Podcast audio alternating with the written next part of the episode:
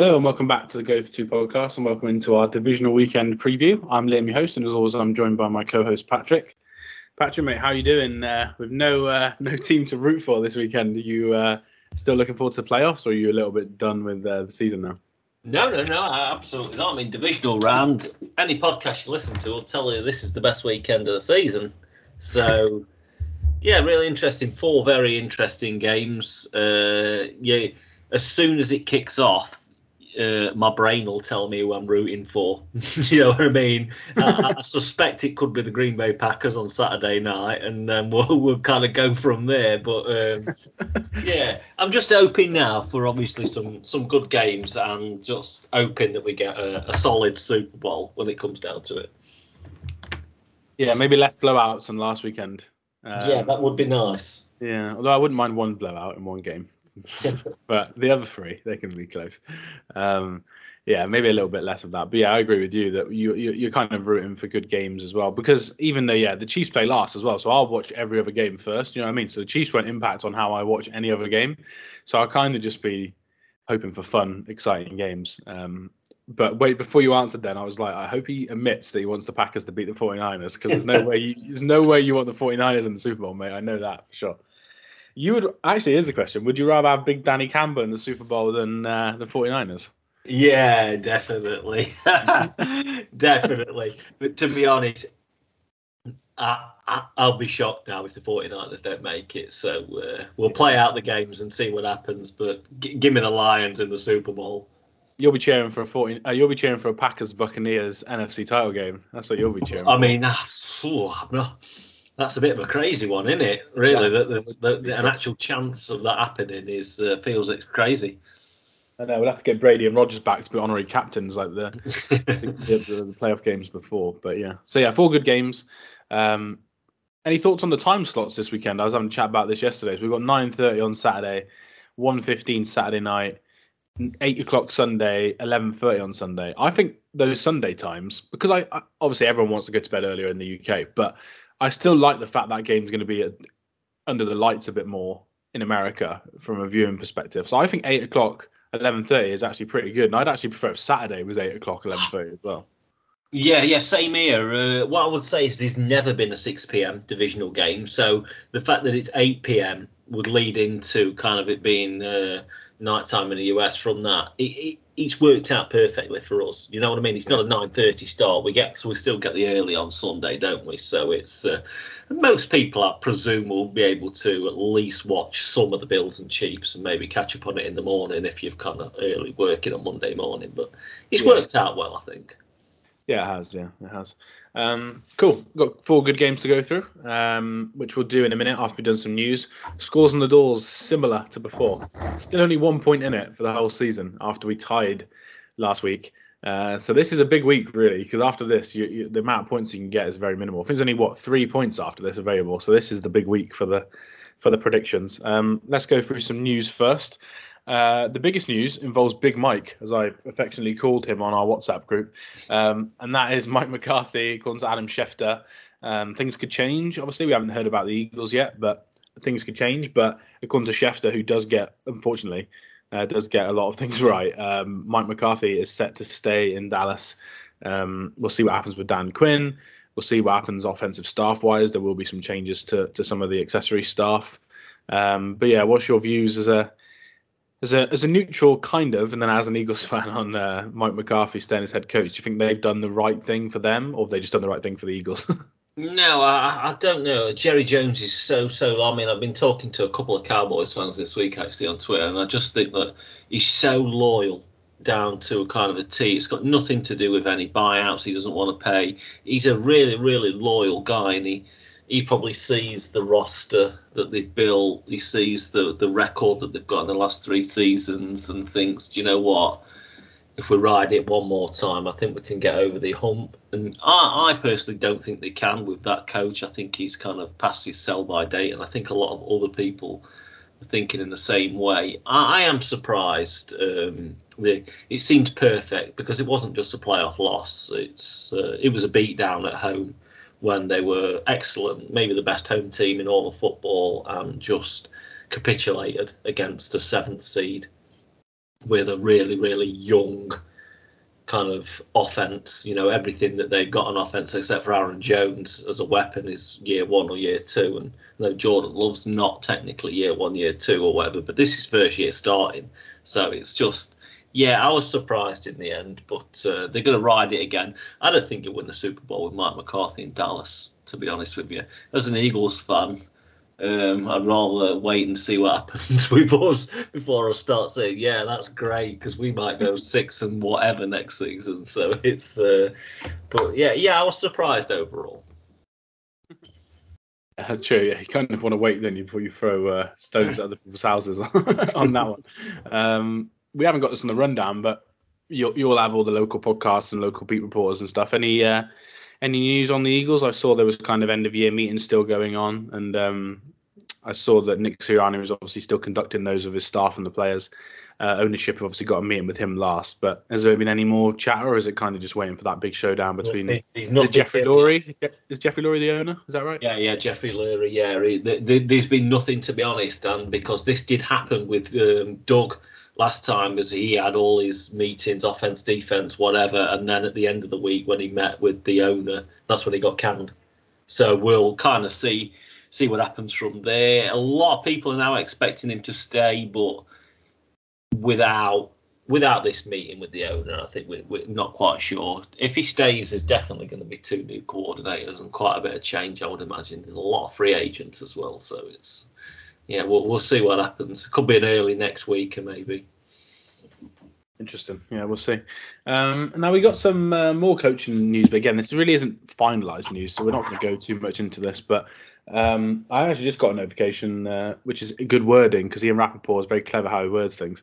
That uh, Aaron Glenn, who is considered one of the top, is his words, candidates for a head coaching job, which is interesting, uh, has got an interview with the Titans and Falcons now for their head coaching role. So I find it quite interesting that he's used the phrasing of pitching him as a top candidate, head coach candidate, which I don't think that's been used before. Almost like he knows that one of those two teams quite likes him. Um, but yeah, we'll, we'll, see. The other ones that have been kind of big talk is we mentioned Bill Belichick having the second interview. He he had now betting wise mate is quite heavily favoured for the Falcons job.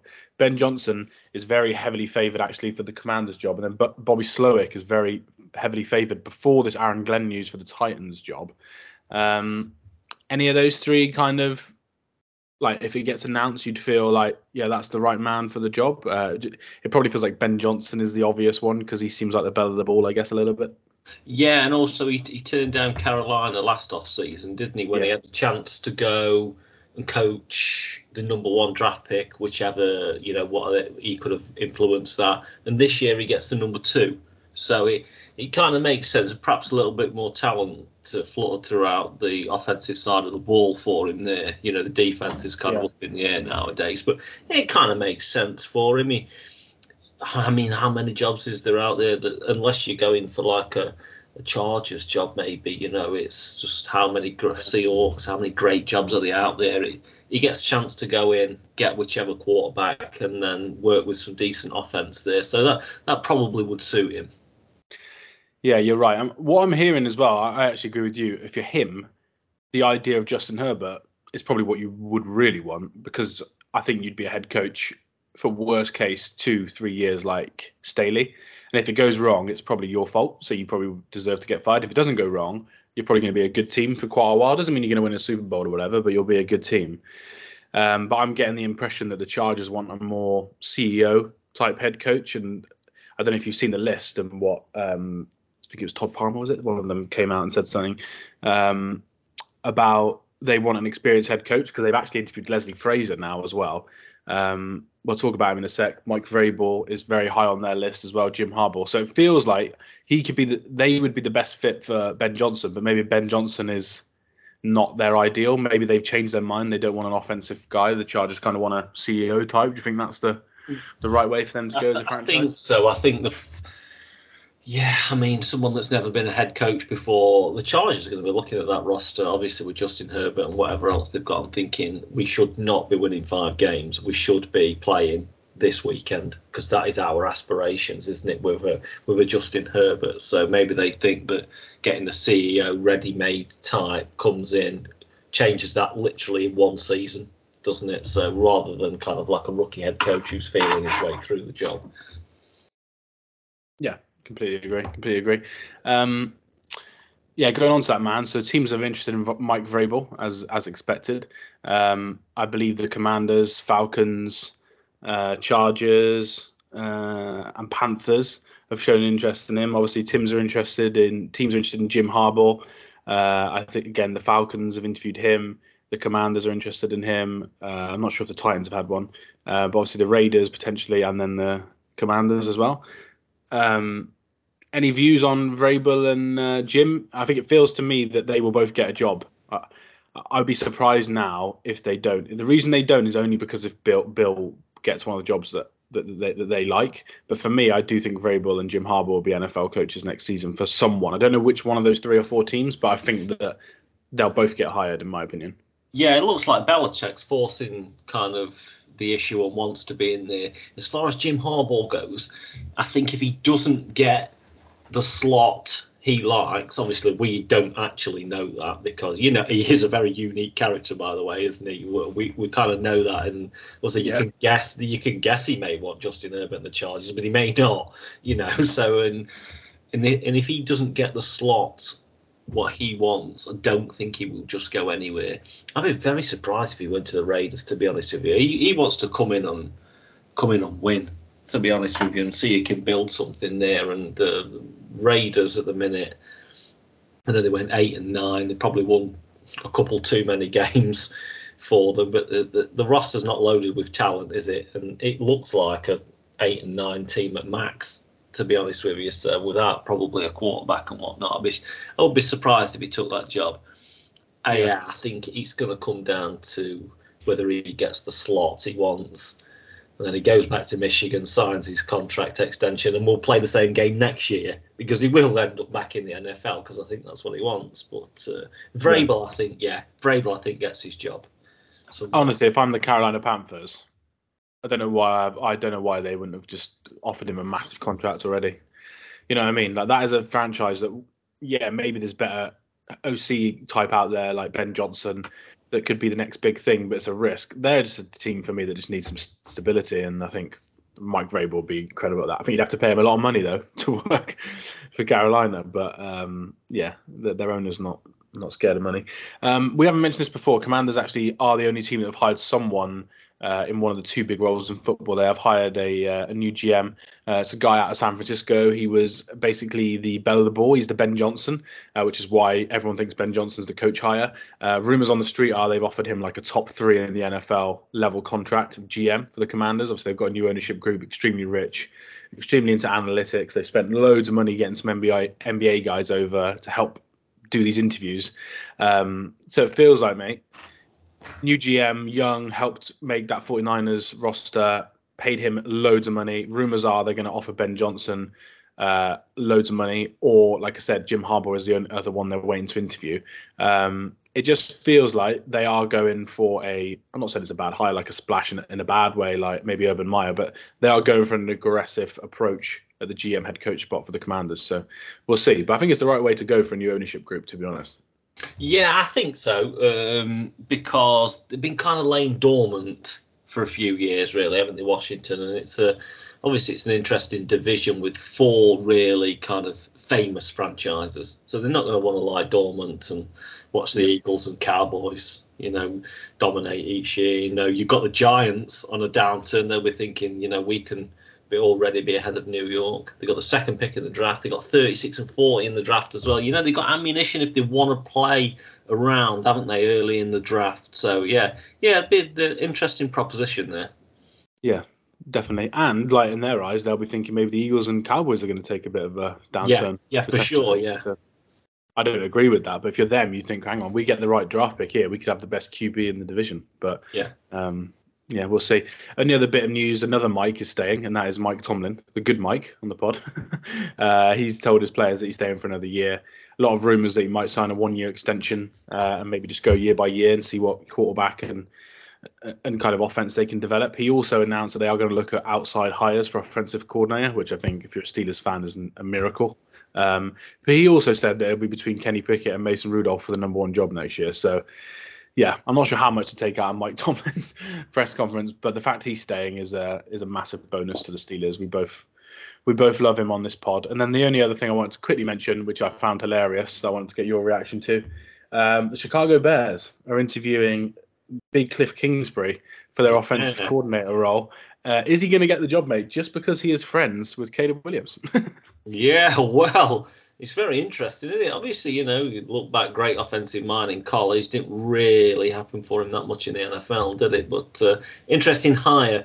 That feels like a bit of a boom and bust in Chicago. If he goes there, I can see, definitely see. Um, I'm, I'm, I'm, as the weeks kind of go on from the regular season, I'm kind of my pendulum is swinging more to they pick a quarterback at one at the moment. I don't know where your head's at, but um, yeah, th- this would this would uh, say to me that it's they're definitely swinging more that way.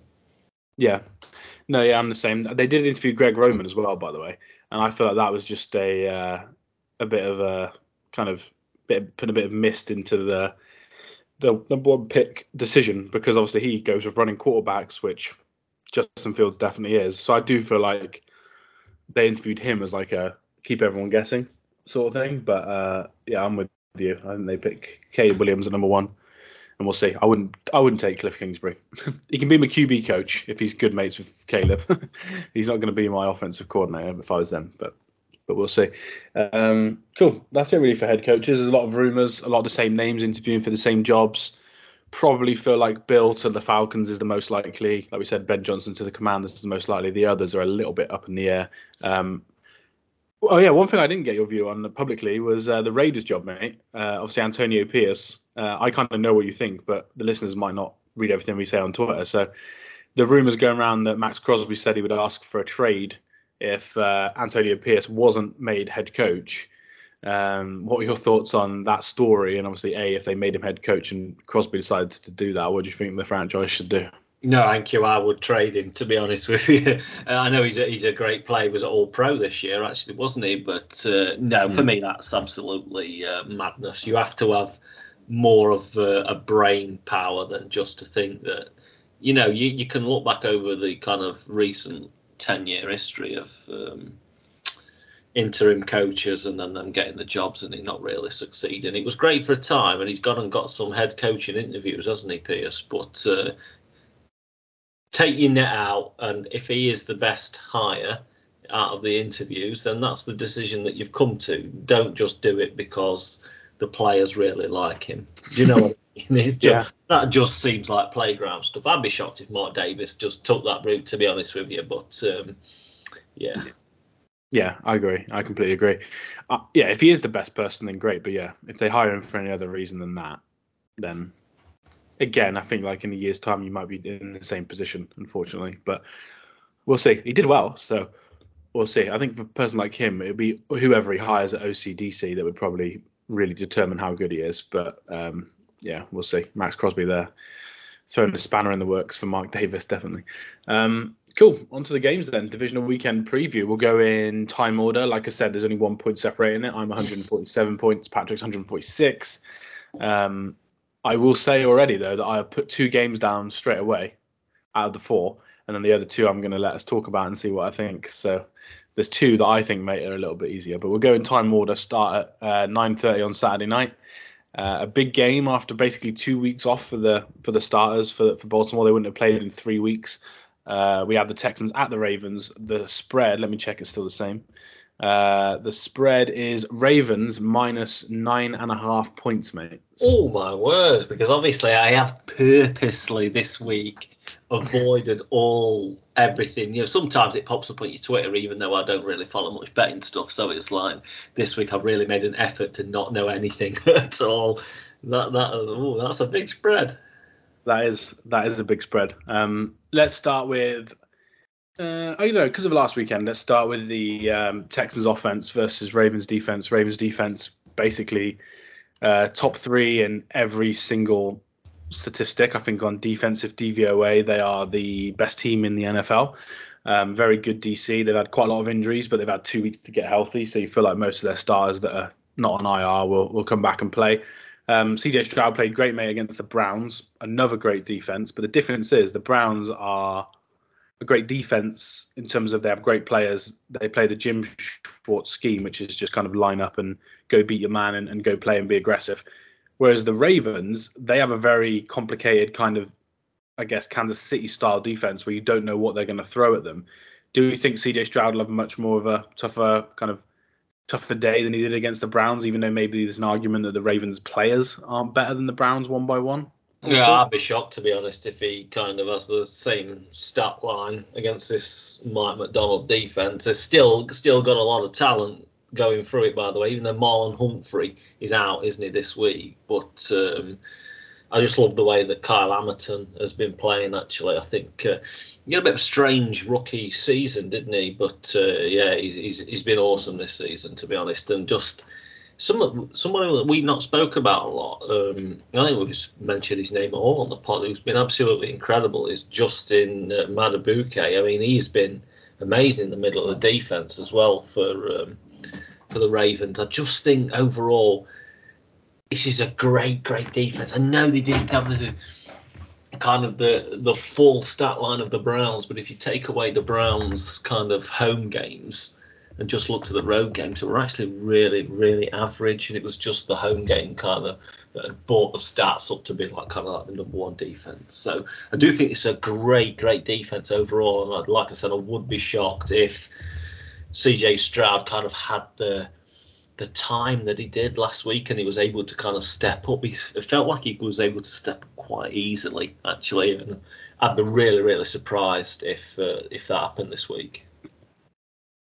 Yeah, me too. I also think going back to Madubuike, Pierce, um, even Clowney, I think um, they're very good at stopping the run as well.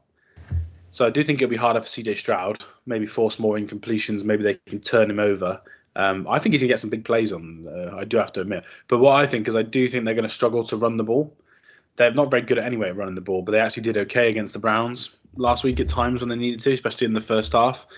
I do think they're going to struggle to run the ball, mate. So I do think it could turn into a bit of a drop back game for CJ Stroud, which obviously is going to potentially mean big plays, but then also some negative plays. And I think that's what Baltimore might do. You know, I think they're going to be aggressive they will give up a couple of big plays, but I think their idea will be to kind of cause disruption, turn the ball over, get a few big sacks, big three and outs, punt the ball away early in the first half. I think they'll play a much more aggressive style of defense, I think, than other teams have against Stroud.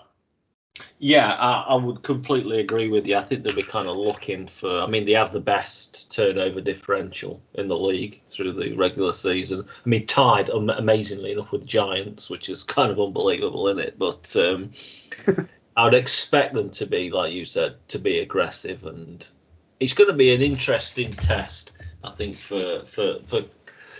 Uh, I feel like the Texans are kind of everyone's like darling now, aren't they, of the playoffs, and and reaching this round is. I know they were the forcing they won the division, but to win a playoff game, I just think overall, I think I said this on Monday, incredible season.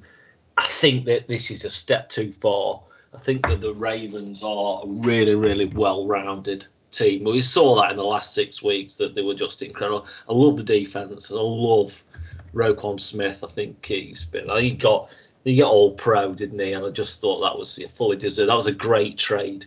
That at the time last season when that happened, it was like, mm, you know, that's a little bit up for for kind of a linebacker, but you know, that's worked out and has taken the defense to the next level. So yeah. I think it'll be a tough day for CJ Stroud. He is going to have to make some some big big plays, which is obviously he has been doing throughout the whole season, but now feels a necessity more than just kind of like a bonus when you hit big plays down the field. This is going to kind of be a necessity. Yeah, I'm flipping it over to the other side. Obviously, Lamar Jackson, hell of a season. Um, top eight DVOA, and EPA generated inside the pocket, so he's throwing the ball well inside the pocket. Uh, obviously, still elite outside of the pocket, and that's probably still where his bread's buttered to an extent, but he can do it in and out. Um, Texans are pretty good, mate, at stopping the run. I know they didn't do very well against Jonathan Taylor two weeks ago, but they've done well all season. Will Anderson uh, been a beast at stopping the run. Do you think that is their plan? Kind of stop the run, let's make him into a passer, and then they can kind of disrupt things via rushing him because I think the Ravens' offensive line on paper is okay, but they played great in the season. So I think their idea will be like, okay, let's test that offensive line and see if we can do it. Because I think if the Baltimore can run the ball and they're getting big chunks in the pass game, I think the game could be over quite early for the Texans. I think they'll want to stop one or the other. And I could see DeMeco saying, right, we've got Will Anderson. Uh, and a couple of big defensive nose tackles that can kind of stop the run. Let's make him into one-dimensional game. That's where I think they're going to go. What do you think? Yeah, I mean that would kind of make sense, doesn't it? It's just kind of the mixed variation of the running attack is when you add in Lamar, it depends how much they plan to use him as a as a schemed runner. Really, it's like if if you if they're scheming him in as the runner, it becomes actually much more difficult to, to stop, doesn't it? And then you, and that's where they really can mix in the play action game, but you've got to go for something. I mean, I think Lamar's been excellent in the pocket this season, and now has learned more to kind of step up and not take off. He's more kind of stepping up and finding his man down the field, and I think that makes him so so much more dangerous, doesn't it? But listen, you go to stop the run. Do you want, if you're the Texans, to force Lamar into 40 dropbacks? Probably. Probably is that your best case scenario to win? probably is, to be honest. Still don't think that that would give them a chance to win. I think that they could pick them apart, but they're going to have to create turnovers, aren't they? I think that the Houston defense has been great at stopping the run. They've not created so many turnovers. Obviously, they did last week against Flacco, but kind of when they've played more elite teams this season, they haven't really got many takeaways at all. So that's something they've got to do as well this week. I think to win this game, at this level, they're going to have to have that. Yeah, yeah, I would agree. Yeah, they're going to want to force some big negative plays from from Baltimore. Um, probably worth mentioning as well that Mark Andrews is practicing, which people thought he was kind of done for the season, and he was, but that was only regular season. He's back and he's practicing. I don't know if he's going to play this weekend. I assume he will. Um, yeah, that's another weapon for for Lamar to throw to um, in the middle of the field if they need to. But yeah, be interesting to see. Derek Stingley was really good last week. I'm interested to see who they line him up against this week and kind of yeah, can they stop the run? Can they QB spy Lamar, which they'll probably have to do, and limit his big plays with his feet uh, and see what they can do in the air game. But yeah, I actually do think both teams will score points. Uh, the total for this game is 43 and a half, and do think it'll probably go over that 43 and a half. I'm not sure if you think it'll be that high scoring or not. Uh, 43 and a half, I would go over actually. Uh, just thinking, I actually watched it this morning. Actually, the last time that we really saw the Ravens play, because you don't count the last season of the regular season, do you? Because Last week of the regular season against the Steelers, because they was just playing all, the reserves out there. But they hung 56 on Miami, and I watched their highlights this morning. I was like, wow, it's just a good offense, mate.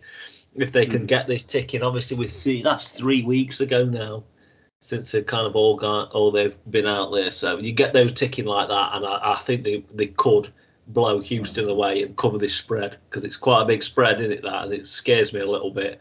As to you, I know that you have been thinking about this throughout the week, and I've just had a snap decision to make now, so I'm not quite sure which way to go.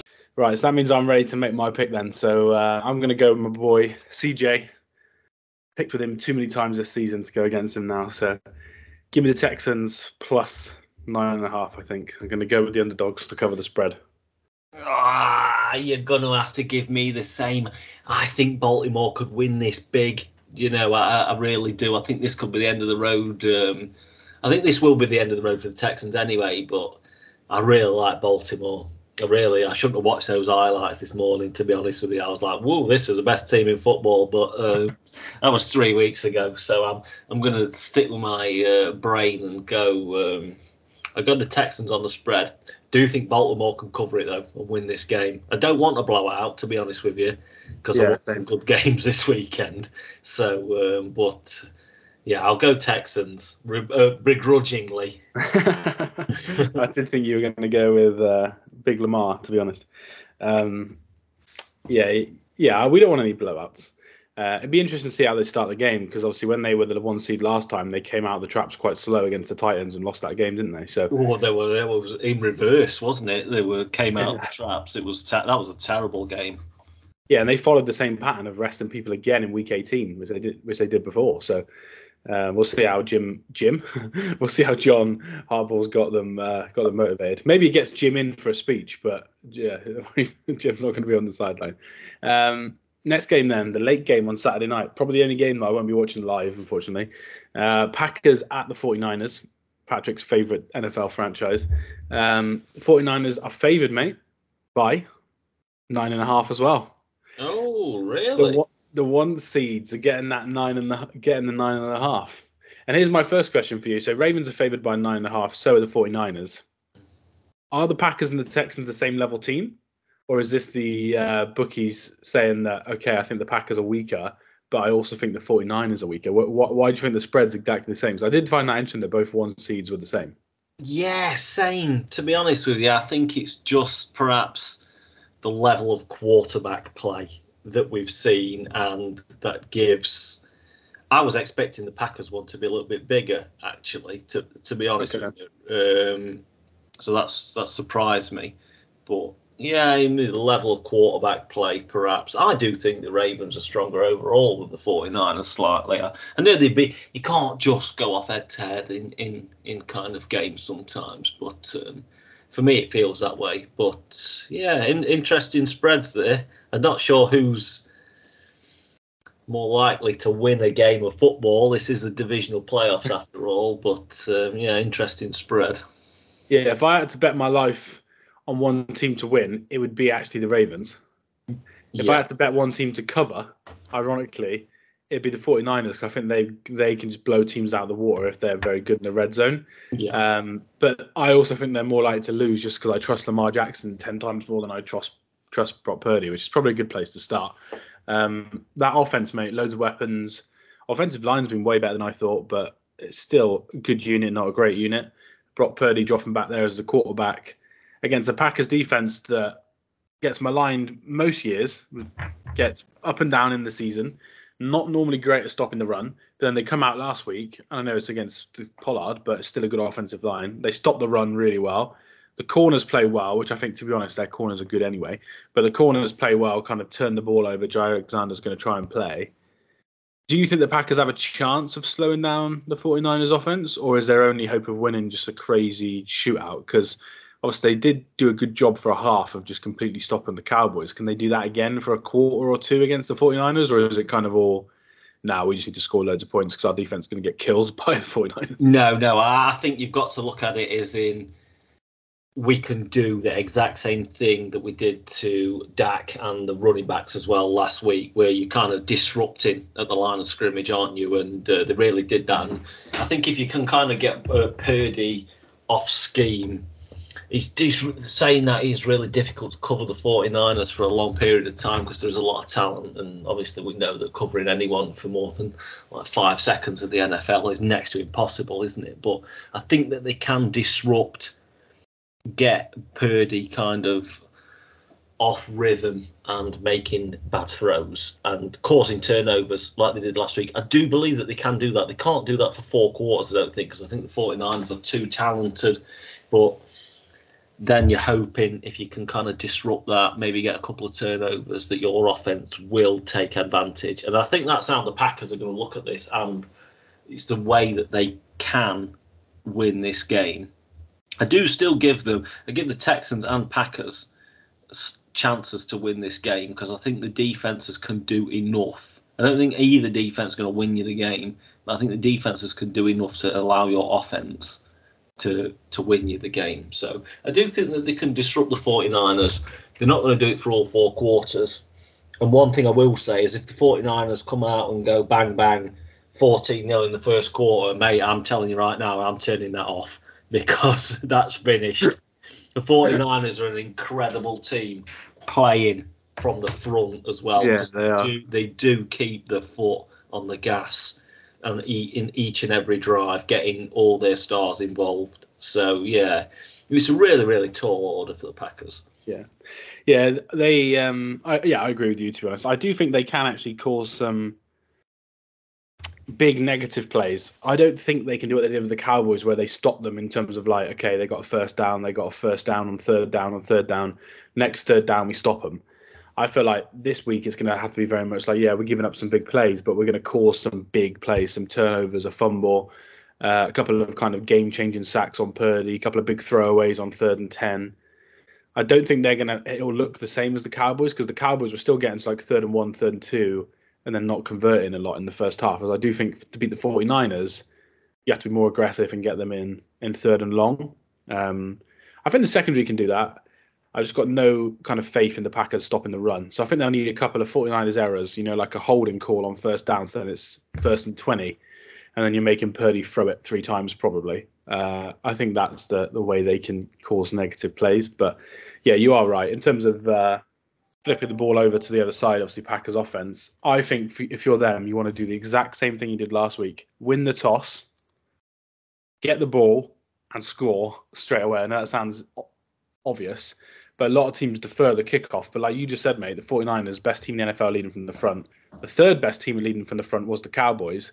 And they decided to take the when they won the toss last week, took the ball, went down against the Cowboys, scored. I think they need to do the same for the 49ers. Uh, and I do think if they get the ball first, Jordan Love can go down and score, mate. That's how much faith I have in him if he played the same level as he played last week. Yeah, I, I completely agree with you. I, think uh, obviously Love has played at such a high level. I mean, he was incredible last week. I just think that having a healthy Aaron Jones as your escape route on several times, he's going to get a lot of pressure when you have an Aaron Jones there. He looks amazing, by the way. This last month since he's come back from injury, he looks so so good.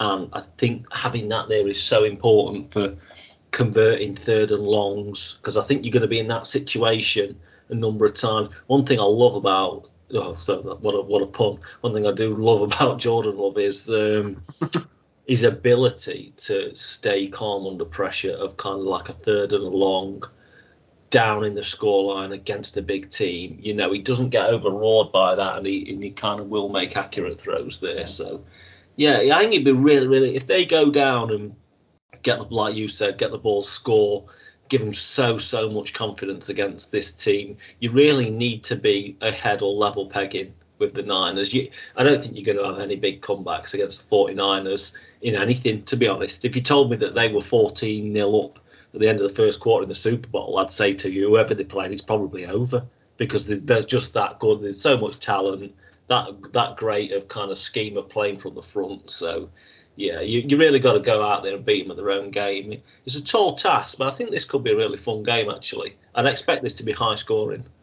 Yeah, I hope this will be a fun game as well. Probably watch it Sunday morning, like I said. But yeah, this is the biggest total of the week, fifty point five. So makes sense. Yeah, big, yeah, biggest total. I do think that makes sense, especially where it's being played as well in terms of the weather. I feel like it's gonna gonna be a good one. But yeah, hoping for a good game. Um, one thing to mention uh, 49ers special teams in DVOA is a bottom five unit in terms of giving up big returns, not being the greatest on field goals and extra points. So could that be a way Green Bay take advantage? We'll see. Green Bay have obviously got Rich Bisaccia as their special teams head uh, special teams coach. Did a very good job with Green Bay, so we'll see if he can get them ticking over from a special teams point of view as well. Um, let's pick the spread then, mate. It's your turn to go first. Where are you? Uh, where are you leaning? I'm going to go 49ers and the points. I think. Uh, I think. Um, I'd love to see Green Bay hang in there, but like I said, I just think the 49ers can score methodically and they can score quickly, and I think they'll score a lot. To be honest with you, for the 40, I think for the Packers to win this game, they need to score minimum of 30, and I, ju- I just, I just don't see them uh, kind of keeping up with the 49ers offense. To be honest with you, so yeah, great season from the Packers, really brought it back, but Give me give me the 49ers and the points. There we go. First difference of the week. I'm going with the better quarterback. I'm going with Jordan Love. Yeah, baby. Plus nine and a half. Uh, I do think, unfortunately, I think the Texans can beat the Ravens, and I wouldn't surprise me to see it. I think the Packers can win, but I'd be more surprised to see them win. Um, but nine and a half points wise, I just think it's too many points, so I'll have both underdogs. Um, yeah, and there we go. First difference. On to Sunday then, 8 o'clock. We have the Buccaneers at the Lions. Lions are favourite at home, mate. Not by nine and a half, but by six and a half. So under the touchdown, um, which I actually thought was going to be seven and a half, to be honest. I was quite surprised that this was This was six and a half. Um, Lions coming off an incredible win in terms of like an emotional victory. Buccaneers dominated the game more than the, the Lions did in the one that they played. Um, so they'll be coming into it with a lot of confidence. Uh, you've already got um, CJ Gardner Johnson. I don't know if you've seen this, but talking smack about Baker Mayfield. Baker Mayfield responding, and Baker Mayfield's doing his best to get Liam Horsley sat at home cheering on the Buccaneers because I just think that CJ Gardner Johnson's a bit of a knob, and uh, Baker Mayfield I thought handled that quite well. But so yeah, spread six and a half, probably less than I thought. Um, all I'll say is we that in the last 50 years we haven't had a single divisional round where at least one, if not so normally it's two, but in the last 50 years we haven't had a single weekend where all four favourites have won. Uh, and now we've got the Buccaneers going to the Lions. How do you think this game could be uh, won and lost? The Lions not particularly impressive last week. Um, it feels so emotional, to be honest. I, think I saw. I can't remember it was an NFL Network this week. It was so, everyone was so emotional. They, they had this um, old geezer on. He'd been a Lions season ticket holder for 66 years, and it showed you he was crying and his family was crying. Yeah, we only won one playoff game, mate. You know what I mean? This is meant to be like a Super Bowl roster and you perhaps should have lost that game last week. I feel like the emotion is so high in Detroit, more than it is in any other city right now. You know, when you kind of watch the coverage, you see how the fans, the emotion is so high, and at some point you you don't know whether the kind of air is going to get taken out. Whether that's next week against San Francisco, perhaps I'm not sure, but it's a big spread this for a team that wasn't overly impressive. But I I've been telling myself all what I said for the last month. Philadelphia, terrible. So the Buccaneers are nowhere near that level of good, I don't think. Yeah. And that was what would worry me in terms of covering the spread there because the Buccaneers are definitely not blowout in the wild card good because the Eagles are literally just so bad. I was going to say, if you look at the wins of these teams this week, the Buccaneers were one is the one that looks the most like you deserve it, but it's a little bit like, is it more the other team? Do you know what I mean? Than it was you. Even the Cowboys was a bad loss, but you still look at that and you're like, wow, Jordan Love. Whereas it does look like the Bucs one, you're a little bit like, yeah, great performance, but yeah, the Eagles were a bit of a disaster in that game. I will say though that Mike Evans dropped three passes. If he catches two of those passes, they are scoring 45 points like the Packers did, and he's throwing for 350 yards because I thought Mike Evans had two bad drops in that game. How many times in his career has Mike Evans had two weeks in a row where he's had bad drops? Not many. I'd be a little bit worried if I was the Lions about him after watching Puka Nacua and Tutu Atwell go down the sideline on me. I'd be a little bit worried if I was them that like, okay, it's nil nil first quarter. All of a sudden we're 10 0 down because Mike Evans has caught a 60 yard touchdown and a 40 yard bomb to the end, red zone for a field goal. Do you know what I mean? Like, I feel like he's got a big playability in him that we didn't see last week. Yeah, I think they're going to need to make those plays down the field as well. One thing I actually forgotten until earlier this week, another game I watched highlights of, is the game between the Bucs and the Lions in week six, I think it was. I ended up watching back, and Detroit really dominated that game. And they did.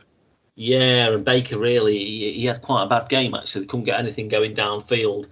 I think this game they are going to have to take chances down the field because you know Detroit is going to kind of be full throttle and they'll be going for multiple fourth downs if they need to. So you know, taking your shots down the field. Tampa Bay overall are probably a much less talented roster than Detroit, so you're going to have to take shots down the field. Baker will do that, and they do have the like you say, they've got Mike Evans and they've got they've got got a little bit more out of Godwin if you can get that there, and then kind of your other guy Trey Palmer has been playing quite well recently. But you take your shots down the field and do that. I do think that they can kind of squeak out this game because, like I said, the emotion for me yeah. feels huge in Detroit. It just feels yeah. like setting yourself up for for kind of the air to be like out the tires or whatever. But um, yeah. do you know what I think as well? First? I think the amount they blitz Jalen Hurts, it wouldn't go as well. Blitzing the line. Actually, it might do. But what I was going to say was, if there was another QB left in the playoffs, and I'm Todd Bowles sat at home, and I'm like, who do I want to blitz to death and hope for, to make mistakes? I would be like, no offense to him, because I like him. It would be Jared Goff. Do you know what I mean? If I'm Todd Bowles, I'd be rubbing my hands together and go like, Eagles, they got one of the best left tackles in the NFL. They got the best center in the NFL. They got the best right tackle in the NFL, and we still managed to blitz them to death with that QB. If there's one QB that I think, yeah, maybe Hurts struggles mentally to pick it up, but physically, Jared Goff gets much more skittish than Jalen Hurts does in the pocket. So for me, if I'm Todd Bowles, I'm like, let's just roll out the same game plan and we'll just sell out to stop the run, put six up front, stop the run, and then let's blitz them to death. So I feel like that could work. I would say that I'd be much more confident in the Lions running back room to kind of find some big holes and kill them on the ground a bit, which would be my worry. But I do think they could blitz uh, blitz Jared Goff.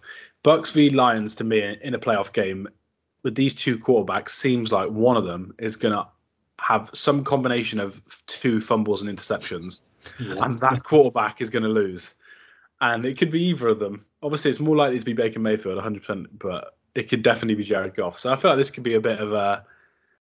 I think this could be a crazy game where we're seeing like a punt return, we're seeing a fumble, we're seeing fourth down stops, we're seeing everything. So uh, I'm hoping for a fun game at eight o'clock on uh, on Sunday. Um, it's my turn to pick the spread. This is one of the two games I wrote down immediately when I saw the lines, uh, and I do think the Bucs can win. I would love it if they won, kind of. Although I don't really want the 49ers to get to the Super Bowl, so we'll see. But um, I have picked Lions minus six and a half. I think it's the right bet when the spread's under a touchdown. To be honest, mate. Yeah, I'm going with you as well. To be honest, I think we're going to get Niners and uh, Lions NFC Championship game, which is a fairly fairly good and acceptable game, isn't it? Yeah, you don't sound convinced by that, but uh, as a I'm not utterly convinced of the, the, the, strength of the NFC at all. To be honest, Bucs and Lions in the divisional round is is it's not thrilling me, but um, yeah, Lions good season for them, and then I, I think they'll get to the NFC Championship game at least. Yeah, then we'll be cheering for them, mate, to beat the uh, to beat the 49ers and get to the Super Bowl. Um, but yeah, we'll see. Another two teams that are desperate to get to the Super Bowl is our last game of the week, uh, and it is of course the smallest spread. It is Chiefs at Bills, Patrick Mahomes' first road playoff game. Stop me if you've heard that for the hundredth time on every podcast you've listened to this week. Uh, and the Bills are favoured, mate, by two and a half points. Yeah. Uh, first question: Is that a fair spread? Pretty, uh, pretty safe spread, I would say. Do you uh, do you agree with the bookies on that one? Sa- safe, safe and expected. Whether I agree with it, given the state of Buffalo's roster at the moment, it probably not. but it felt like that. That was obvious thing. I, I also think the bookies probably would uh, like the Bills to win. Do you not think as well? Yeah, I feel like when the Chiefs are not favourites, a lot of people are probably betting the Chiefs to win the game. Yeah. So I think financially, you're probably right. Actually, I'd say more more people have probably got money on the over because I feel like casuals will just bet the over. But yeah, you're right. I think they'll financially they'll be wanting the uh, the Bills to win. But yeah, uh, Chiefs go on the road. It's going to be very cold, but it's going to be nowhere near as cold as last week for either of these two teams. So hopefully we still we see a bit more of a a shootout type game. Um, but yeah, we'll talk about the Chiefs defense because the Chiefs don't get involved in many shootouts with this defense. so we'll see what it looks like. But we'll go back to the main point, I guess, that you referred to, mate. Um, the Bills have got a lot of injuries. I sent you a screenshot earlier of all the injuries. Um, they've got their like three of their top, so their top three linebackers. None of them practice this week. One of them's on IR. They got they're down two of their top four corners. They won't play definitely. They're down two safeties. One might play, one might not play. Uh, and they're down quite a lot of depth. And then Stefon Diggs pops up on injury report a couple of days before a game with a knee, uh, sorry, with a foot injury, and it also says rest, but they put foot first, which is a bit interesting. Um, could this be a step too far for the Bills because of uh, injury concerns? Like, what do you think? Obviously, the Chiefs' offense gets a lot of stick, and it's the defense of the Bills that is, is kind of mainly hurt. Do you think evens the playing field out a bit, or are you kind of a bit like, oh wow, if I'm the Bills fans, I'm worried that Josh Allen's gonna have to score 30 to actually beat this Chiefs team? No, I said to you straight away, I? It's you got to strap yourself in because this is. It, Josh Allen will know that this is now my game, and I have to do absolutely everything I can because there's so many injuries on defense. not saying it will kind of be easy for the Chiefs like it was against the Miami defense last week. I think the I think the Bills will still be playing incredibly hard and much harder, fly, trying to fly to the ball, not like Miami's kind of embarrassing effort last week. But um, I think it's a step too far with the injuries. I, I really, I think if both teams were kind of looking healthy, feels like this is obviously we know that this has been a down year for the Chiefs, especially on offense, even though the defense has been incredible.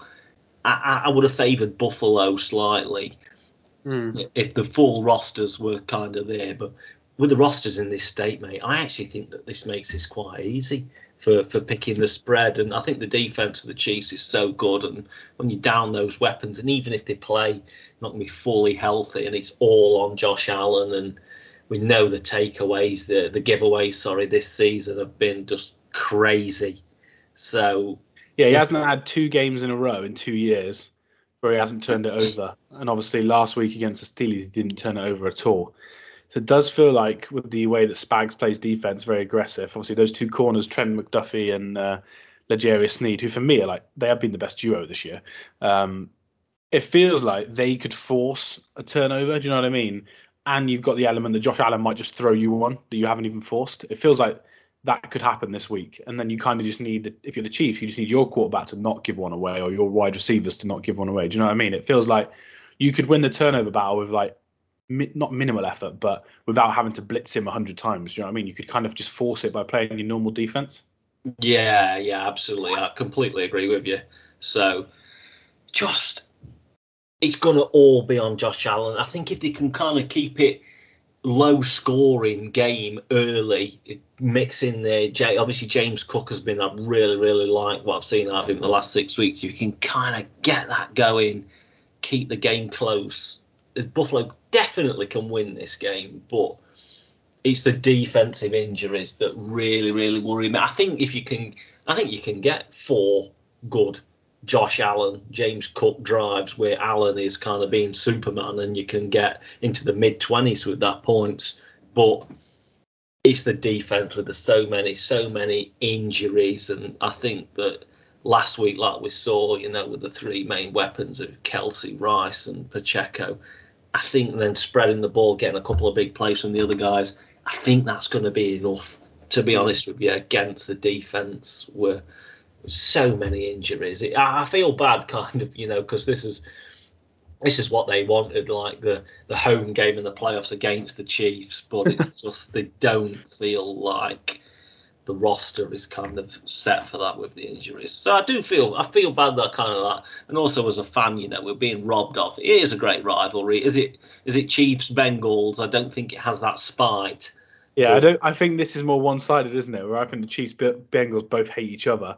Yeah. I don't think the Chiefs are that bothered about the Bills. From they like they want to beat them, but I don't think they hate them. Whereas I think the Bills are just desperate, aren't they, to to win? Like you said, they'd be dying for the home game of the. Chiefs Bills. Um, look, if you told me now the Chiefs don't win the Super Bowl, which game do you want them to lose in? Which sounds like a weird question. It would be Ravens on the road uh, that I would pick if I had to pick. I do not want them to lose to the Bills. So even me, I guess I've got a bit of uh, rivalry in it in terms of just, yeah, I think it's jo- that Josh Allen Mahomes thing is what you get tired of hearing about. You know, it feels like he's the one that people have tried to put over Mahomes, and then he has like a, five interceptions five weeks in a row, and everyone's a bit like, "You oh, yeah. better get ready because if the Bills win this game, you're going to be hearing that till September."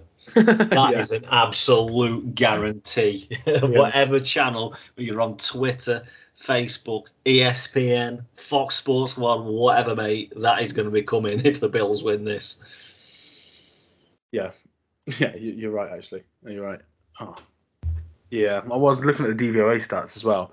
Um, what was I going to? Oh yeah, there we go. So they're the worst defense left in. Uh, they're the worst defense left in the, the playoffs, by the way, uh, from a DVOA perspective. The Bills, and that's before the injuries, which I find interesting. Um, do you think this has to be the first game? As kind of like our last main point. Do you think this could be the first game between these two where the run games decide it on both sides? Like Mahomes is famous, isn't he, in the playoffs for those first down runs. Um, you've got James Cook, like you said, is playing really well, and it feels like the Chiefs probably are worse stopping the run than the pass.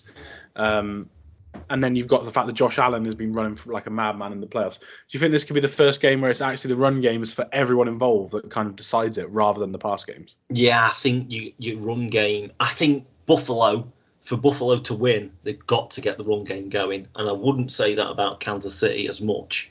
But if Buffalo can get the run game going, that they can win it, and obviously Allen is a, a huge, huge part of that, isn't he? Yeah, yeah, yeah, yes. I feel like both these quarterbacks are going to run for 50 plus yards. I just feel like that uh, that's going to be the way the way the game goes. Um, but yeah, it should be fun. I'm hoping it's a I'm hoping it's a good game. Uh, obviously, I'm pretty happy for a Chiefs blowout, but um, I'd rather it be close than uh, blowout the other way. So uh, we shall see. This is uh, second lowest total of the week, by the way, 44 and a half. I wouldn't know what to do with that really, because L'Jarius Sneed and Chris Jones are playing like madmen on Chiefs defense, and the Bills off uh, the Chiefs offense obviously sometimes sells for so many field goals that I feel like betting a total in a Chiefs game is a bit difficult at the moment, so I wouldn't actually know where to go. I would, if I was advising people, I'd stay away from that total, mate. What do you think? Yeah, I, I would say so. I think this. I, I don't see this being a um, 31-28 game. To be honest with you, I think the points points total is going to be much less. So yeah. Yeah. We'll see. Last game of the week. It'll be fun. Are you staying up? It's only 11:30. Are you going to stay up? Or I know I will be watching this live until I'm not watching it live and my eyes are shut. To be honest, so that's the way it's going to go.